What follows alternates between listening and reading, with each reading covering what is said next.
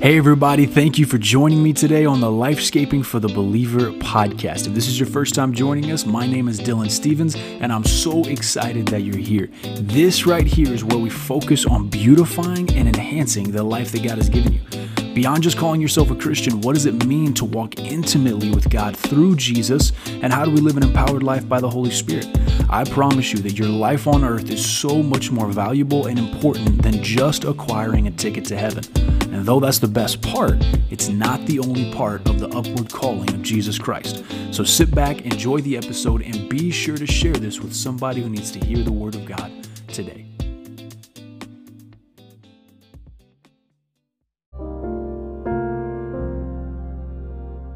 Thanks for joining me, everybody. My name is Dylan Stevens, your host for this show. And you know what, you guys? I'm really excited about the episode. And I know I say that a lot, but you know what? It's hard not to be when you get to share with people the revelation that the Lord is bringing through his word. When you just when you just get to share it, no matter how many listeners there are, whether it's 1, 100 or 100,000, people being able to hear the word is what builds and develops your faith. And in today's episode, we're going to be talking about this third part to having a solid foundation in Christ. And as a quick recap, in the first episode of this little mini introduction series, we talked about coming to Jesus first. And when you do that, it's like a domino effect. If you come to Jesus fully surrendering your life, you know, in Matthew, it says that those who want to gain their life will lose it for my sake. So if you want to be a true follower of Jesus, you have to come to Jesus first. You're not going to the law, you're not going to pastors and priests and all these different things. Jesus is the only way to eternal life and to have an abundant life here on earth. So come to Jesus first. In our second little episode, we talked about listening to the Word. The Word became flesh. The Word was God. The Word was with God. And in the beginning, nothing that was made was made except through Him. That's what John 1 tells us. And Him is referring to Jesus. And so listening to the word is how you literally build the actual house that that that Jesus is talking about here in Luke chapter 6 which is which has been our our foundational scripture that we're talking about building this solid foundation. The one of the biggest pieces is listening to the word. It has to saturate you just like in in Joshua chapter 1 where God commanded Joshua if you'll meditate on the instructions I give you aka the word of God you will be successful in everything that you do now, today's episode, we're talking about following Jesus. And here's a huge misunderstanding is people think that as soon as you're as soon as as you as you you know you hear about you, people just think you can jump into being a follower of Christ. And here's here's the reality. If all you try to do is follow Jesus at a distance, you will miss it. I heard a guy say that those who follow Jesus up close versus those who follow Jesus at a distance is the difference between being a part of the multitudes that Jesus witnessed to and taught and being a part of the inner discipleship, the inner group, the, the tight knit group that Jesus had.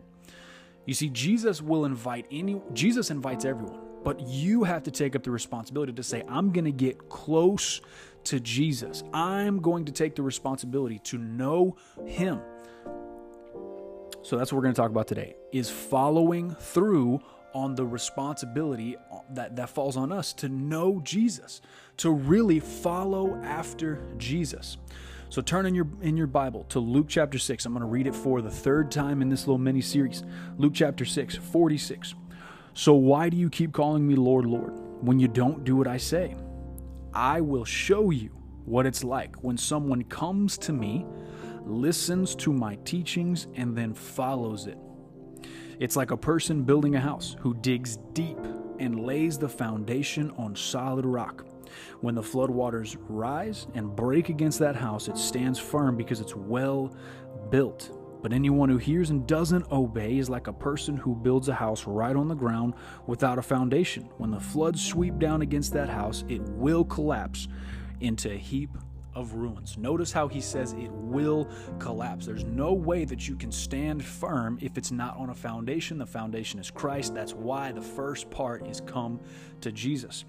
Building the house is listening to the word, and following Jesus is solidifying on that foundation, trusting in the word of God, and, and knowing that no matter what comes, you can fall back on what Jesus has already said.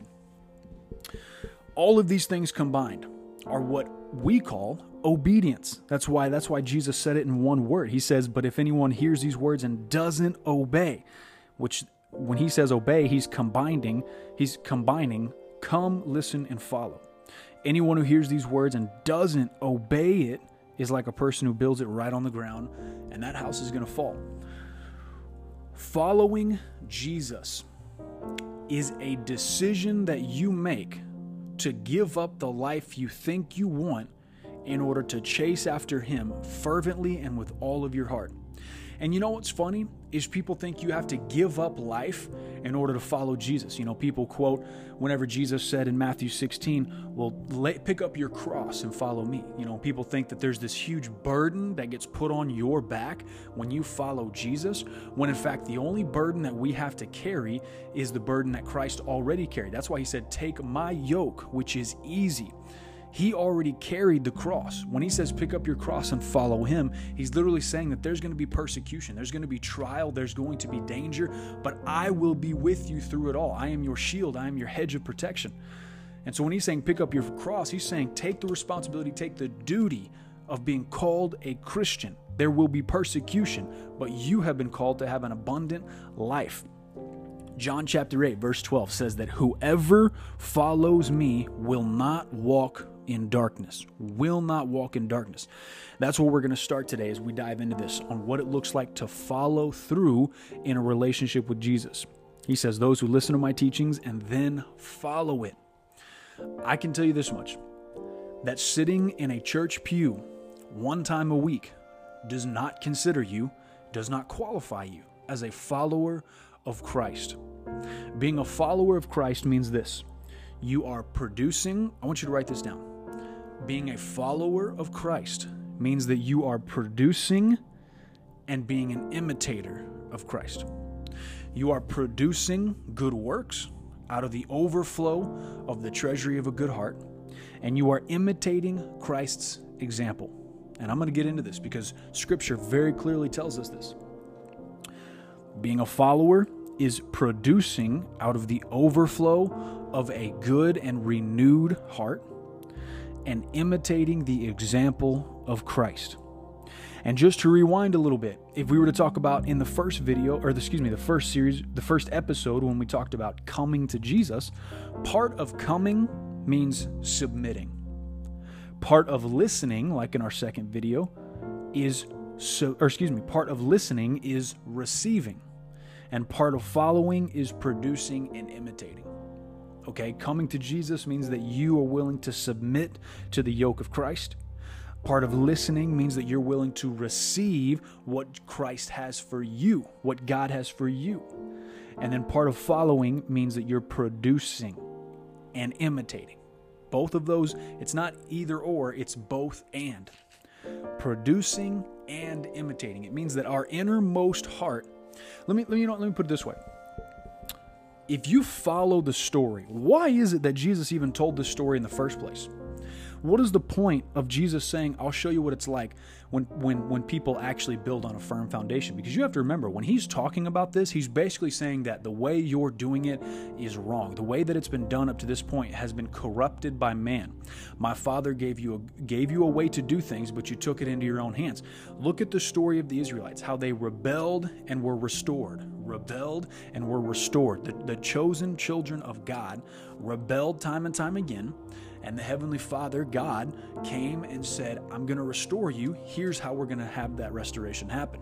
And he gave them he gave them the book of the law. He gave them judges. He gave them kings. He gave them rulers. And through it all, man mucked it up. Mark chapter 7 and Jeremiah 17 both paint the picture that the heart of man is evil and perverse when it's in our possession when we are the ones who operate out of our own understanding, out of our own desires, out of our own you know, capabilities, it's evil and perverse because of the fall of man. Because of the fall of man, and due to it, our hearts became corrupted. And scripture says that out of the heart flows rivers of life. So whatever's in your heart is going to come out. And because man chose to sin, that sinful nature got passed down all the way to us at this present day. Now, here's the good news is that even though God's people rebelled time and time again, God is in the business of restoration. And so if you'll take a look at Ezekiel chapter 36, I want you to go there because I'm going to read close to 10 verses. All right? Ezekiel 36. And as I'm turning there myself, Ezekiel chapter 36 is where God speaks to the prophet Ezekiel and says, I want you to tell the people this. This is in the midst of them rebelling. And God comes to Ezekiel with a message and says, This is my message of restoration to Israel. This, there's going to be a new covenant that I will bring to you through the Messiah. Now, obviously, the Israelites knew that the Messiah was to come, but now it's being confirmed that it's no, when this new covenant comes, and you'll recognize it by its signs, there, this will be the sign. And so he goes on and he says this. Ezekiel 36, 26. He's talking about the new covenant of Jesus Christ's blood. He says, Then I will sprinkle clean water on you, and you will be clean. Your filth will be washed away. This is verse 25. And you will no longer worship idols. Verse 26. And I will give you a new heart, and I will put in you a new spirit. I will take out your stony, stubborn heart and give you a tender, responsive heart. Now, who is the only one who is able to, to give you that brand new heart? You see, because up to this point, it, was, it all fell on having to sacrifice physically. We had to have a physical atonement for a supernatural deficit. So they he God put priests in charge and they had to slaughter lambs. Pure blood had to be spilled in order to cover our sins. So a physical act had to be done, but it, it, never sufficed. It had to continue happening again and again because blood is demanded for this. Uh, the atonement had to be made for the sinful, for the sins of man. Blood had to be shed. And so, because the lamb's blood was pure, but it was not perfect, it covered it for a short while. And so God here is telling Ezekiel, I will put in you a new heart and I will put a new spirit in you. I will take out your stony, stubborn heart and give you a new, tender, responsive heart. So, right there, we know what God is after. He's after a responsive heart. And throughout history, God's chosen people were responsive for a short season and then they would fizzle out and then they would fall apart and things got in the way, idols got in the way, people got in the way, nations got in the way, and it all fell back on the fact that their heart was still stubborn and stony because there wasn't an atonement that was settled once and for all. And he says this as he goes on in verse 27 And I will put my spirit in you so that you will follow my decrees and be careful to obey my regulations. Now, that right there is huge because the Spirit of God didn't commune inside of people yet, He communed to people through the prophets. The Spirit was here, but He was not inside of people. That didn't come until Jesus came. And he says, I will put my spirit in, I will put my spirit in you so that you will follow my decrees and be careful to obey all my regulations. And you will live in Israel and the land I gave your ancestors long ago. You will be my people and I will be your God. I will cleanse you of all your filthy behavior. I will give you good crops of grain. I will send no more famines on the land. I will give you great harvest for your for your fruit trees and fields, and I'll never again surround your excuse me, and never again will the surrounding nations be able to scoff at your lands for its famines. And it just goes on. And what I want to point out to you is this that he gave a brand new heart. And this is important to know because if we're looking at what it looks like to be a follower of Jesus, we have to receive the new heart that's been put inside of us, just like I talked about at the end of the episode last time. In the end of our second episode, I talked about Second Corinthians chapter 5, where it's you are a new creation in Christ. And so part of listening, remember, is receiving. Father, I receive the new heart that Jesus came shed his blood for. And this heart is a responsive heart. The new heart that God has given me is a responsive heart. That's what God is after. So what is the what is the number one sign of a true follower of Jesus is responsive. Write this down, you guys. I'm, I'm very serious because comparing Ezekiel 36 with what Jesus is saying in Luke 6 is this is key right here. The true follower of Christ will be recognized by the responsive heart that he or she carries. The evidence of a new heart is responsiveness. And you could also put obedience. Because he goes on to say in verse 27 of Ezekiel 36, I will put my spirit in you so that you will follow my decrees and be careful to obey all of my regulations. Part of following is producing. So if we go back to Luke chapter 6, okay?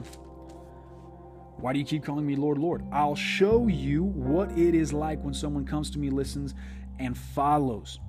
I want you to go up just a few verses. And I'm just now hitting this because it's just now relevant. When Jesus says this, it's it's prefaced by these verses right here. Verse 43 in Luke chapter 6 says this. A good tree cannot produce bad fruit and a bad tree cannot produce good fruit. There's those two words produce and produce. A tree is identified by what? Its fruit. What's the fruit of a good heart? Responsiveness. Figs are never gathered from thorn bushes, and grapes are not picked from bramble bushes. A good person produces good things. He's, he's going to explain it in this verse. He's going to explain what it means for, for good fruit to come from a good tree. A good person produces good things from the treasury of a good heart. You know what treasury means? It means overflow. It means money that's put away and stored for a specific reason. Money's in circulation in America, but there's also a treasury in the United States that houses all of the extra money. The treasury of a good heart. So, what does this mean? Following Jesus, being a true follower of Jesus, is all about producing out of the overflow of a renewed heart. Following Jesus is all about producing out of the overflow of a new heart. And I receive that heart by coming to Jesus, surrendering my life to Him, listening to the Word, and following through on the Word. Treating every word as though it's 100% true, believing it, and having faith enough to act on it. And he goes on to say, An evil person produces evil things from the treasury of an evil heart. And as I was talking about in Ezekiel chapter 36, up until that point, man, you know, like I was saying about Mark 7 and Jeremiah 17, the heart is an evil thing when it's left to man to handle. So Jesus gives us a new heart. He does. All right, let's look at some evidence in the New Testament. I want you to go to Ephesians 5 1. Okay, this is a this is Paul, of course, writing to the church of Ephesus. And one of the first things he says in this chapter, while I'm getting there, got to move my mic out of the way a little bit.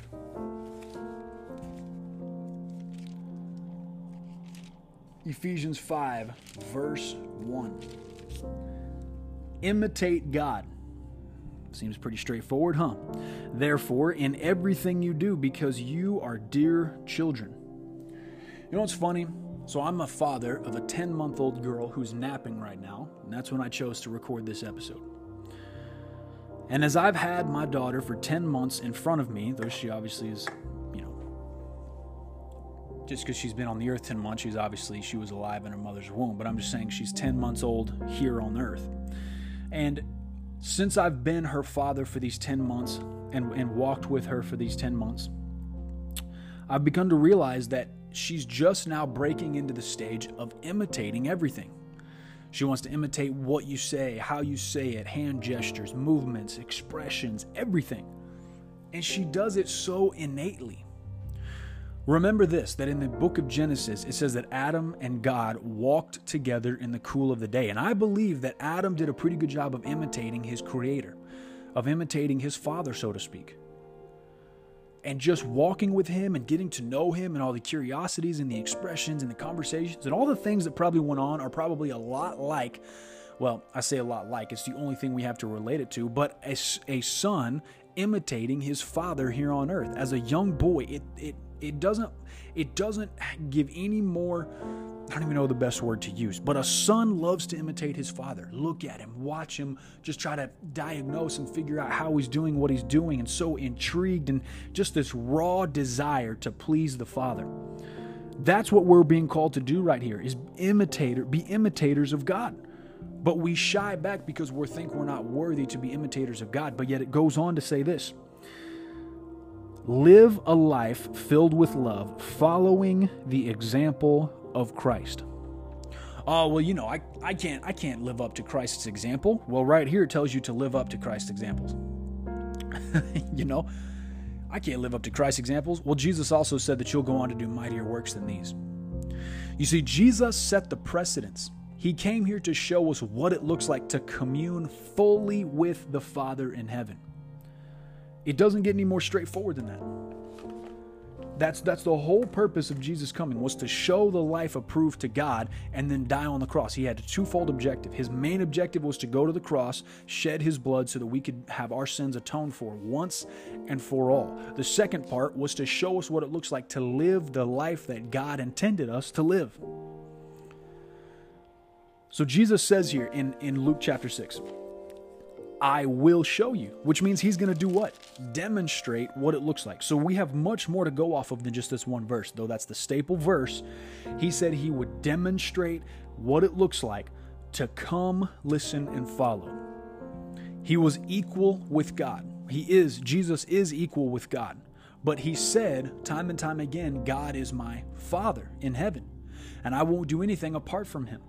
And so he showed us here on earth what it looked like to commune with the Father, come listen and follow. John chapter 5. Turn there. I'm going to show you exactly what I'm talking about. Jesus said to them, He's talking to the Pharisees here. I tell you the truth. The Son can do nothing by himself. He does only what he sees the Father doing. Just like I was explaining earlier about a son following after his father. Whatever the Father does, the Son also does. For the Father loves the Son and shows him everything he is doing. In fact, the Father will show him how to do even greater works than just healing this man. Then you will truly be astonished. For just as the Father gives life to those he raises from the dead, so the Son gives life to anyone he wants. In addition, the Father judges no one. Instead, he, he has given the Son absolute authority to judge, so that everyone will honor the Son just as they honor the Father. Anyone who does not honor the Son is certainly not honoring the Father who sent him. I tell you the truth. Listen closely to this. Those who listen to my message and believe in God who sent me have eternal life. They will never be condemned for their sins, but they have already passed from death to life. What did he preface it by saying you'll have eternal life by doing? Listening to my message and believing in God. The Son does nothing apart from the Father. He's demonstrating the fact that even I, I am, I am equal with the Father. He, he literally says that. He says, I and the Father are one. So he's saying that I'm equal with God, but I still go to him and let him lead me while I'm on this earth. He comes to the Father. He listens to the Father. He frequently withdrew from crowds. After he fed the 5,000, it said that the, the men and women there were chasing him to, to put a crown on his head and make him king of the Israel of the Israelites. And yet he chose to withdraw in secrecy and snuck away to be with the Father. He was following after Father. He wasn't following after this ideology that, that man wanted to put on him. What's another example? This is an example that's not about Jesus, but it's about somebody who recognized early what Jesus was doing. Actually, I, th- I think I'm going to go to John. I think John describes it a little bit better.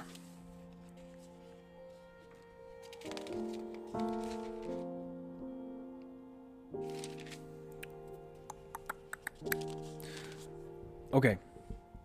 So when the first disciples are called, all right, and I'm, I know I'm running out of time, so I'm going to wrap this up. When the first disciples were called, Peter paints a very clear picture, and he didn't even know it until later, of what it looked like to come, listen, and follow. And, and mainly, I'm going to talk about listening and following because we already talked about coming a lot. But it says this. the following day, John was. Well, hang on, let me skip down a little bit. Jesus looked around and saw them following. What do you want? He asked. They replied, Rabbi, where are you staying? Come and see, he said. It was about four o'clock in the afternoon when they went to his place. All right, let me skip down a little bit more because I want to get to the main point while I still have you here for a few minutes. Then Andrew brought Simon, Andrew, who was the brother of Peter, who was before Peter, he was called Simon, brought Simon to meet Jesus. Looking intently at Simon, Jesus said, Your name is Simon, son of John, but you will be called Cephas, which means Peter. The next day, Jesus decided to go to Galilee. He found Philip there and said, Come, follow me.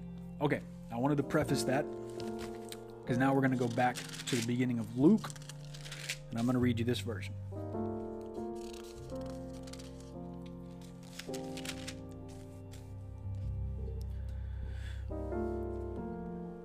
Jesus sat in the boat, Simon's boat to be specific. Okay, track with me. I'll, I'll explain what I'm talking about here in a minute. So Jesus gets in Peter's boat. Peter pushes him off, and Jesus sat down in the boat and began to preach. He began to teach the crowds from the boat. When he finished speaking, he said to Simon, Now go where it's deeper and let down your nets. Now go out there and let down your nets. This was after he had just spent who knows how long building the crowd's faith, which Peter was a part of the crowd. He said, Now that I've been teaching you for a while, I want you to go out there, let down your nets, and catch some fish and some fish. And he says, Master, we worked all night. We we we literally we already charted these waters. We already tried to catch fish. Not a thing came. But if you say so, I'll let down my nets again. Here's a perfect example of someone who recognized the authority of Jesus. They came to him, listened to his teachings, and followed through. Here's a perfect example of the difference between hearing something and listening to something. He could have easily said, "Now I know, I know that I could go out there, but we already fished those waters," and left it there. He heard what Jesus said. He could have heard what Jesus said and left it there. But instead, he chose to push the envelope and say, But if you say I'm going to catch fish, then I'm going to go. I'm going to go and try. I'm going to put my faith out there because I don't have anything else to lose. It doesn't matter. He chose to put some action on listening to what he had just listened to. Who knows? Jesus could have been teaching about faith, he could have been teaching about anything. But it built Simon's faith enough for him to say, Even though we worked all night, if you say so, I'll let my nets down again. And you guys know what happened when he went out there. He dropped the nets, and a fish horde came up. It was so heavy that it filled two boats, and they literally almost sank because it was such a haul. Now, what would have happened if he would have said, I hear what you're saying, Jesus, but we already fished those nets? Or, excuse me, we already fished those waters. You can hear someone without listening. Part of listening is receiving, part of following is producing. So, what did Peter produce? His faith produced a haul that was the greatest haul he had probably ever caught a fish. I want you to start getting the parallels here that there is a reward attached to coming to Jesus. It's called eternal life. There's a reward attached to listening to the Word of God. It's called producing and receiving an abundant life. And there's a reward for following after Jesus. And if you if you'll wrap your faith around this this three-pronged approach, you'll have a solid foundation that will be so unshakable that no sin can touch you. Temptation can touch you, it can talk to you, it can try to nip at you, but you don't have to be the one that bites because you have a solid foundation. And this right here, is what we're going to build on for the next series because what I want to see is men and women built up enough with an understanding of having a solid foundation in Christ that sin stands no chance. I'm not a sinner saved by grace. I am I was a sinner, now I'm saved by grace. People people always try to carry over their sinful nature into their new creation and they they, they try to say, "Oh, well, Nobody's perfect, Dylan. Like, what are you talking about? You know what? My Bible says to be perfect as my Heavenly Father is perfect. It says, even as my Heavenly Father is perfect, be perfect. It's not talking about out of works, it's talking about relying on the firm foundation that Jesus said we could have if you'll do these three things come to Him, listen to Him, receive from Him, and follow Him purposefully. That's what I'm going to leave you with, guys. As we start this next series, I want you to share these videos. You're not going to want to miss them because men and women are going to be empowered with more power than they've ever received in their life because they're choosing to put old things away and put on the new things that Christ has for us. He paid a price for you. And if you'll take it seriously, you'll have a reward in heaven and here on earth. And, and walking in that anointing is so much more worth it than just walking around with excuses and offenses. Let me pray. Heavenly Father, in Jesus' name, I pray that you would free every person bound by sin, bound by temptation, bound by the constant burden of this world. In Jesus' name, I command them to be freed. I loose freedom in Jesus' name over every listener.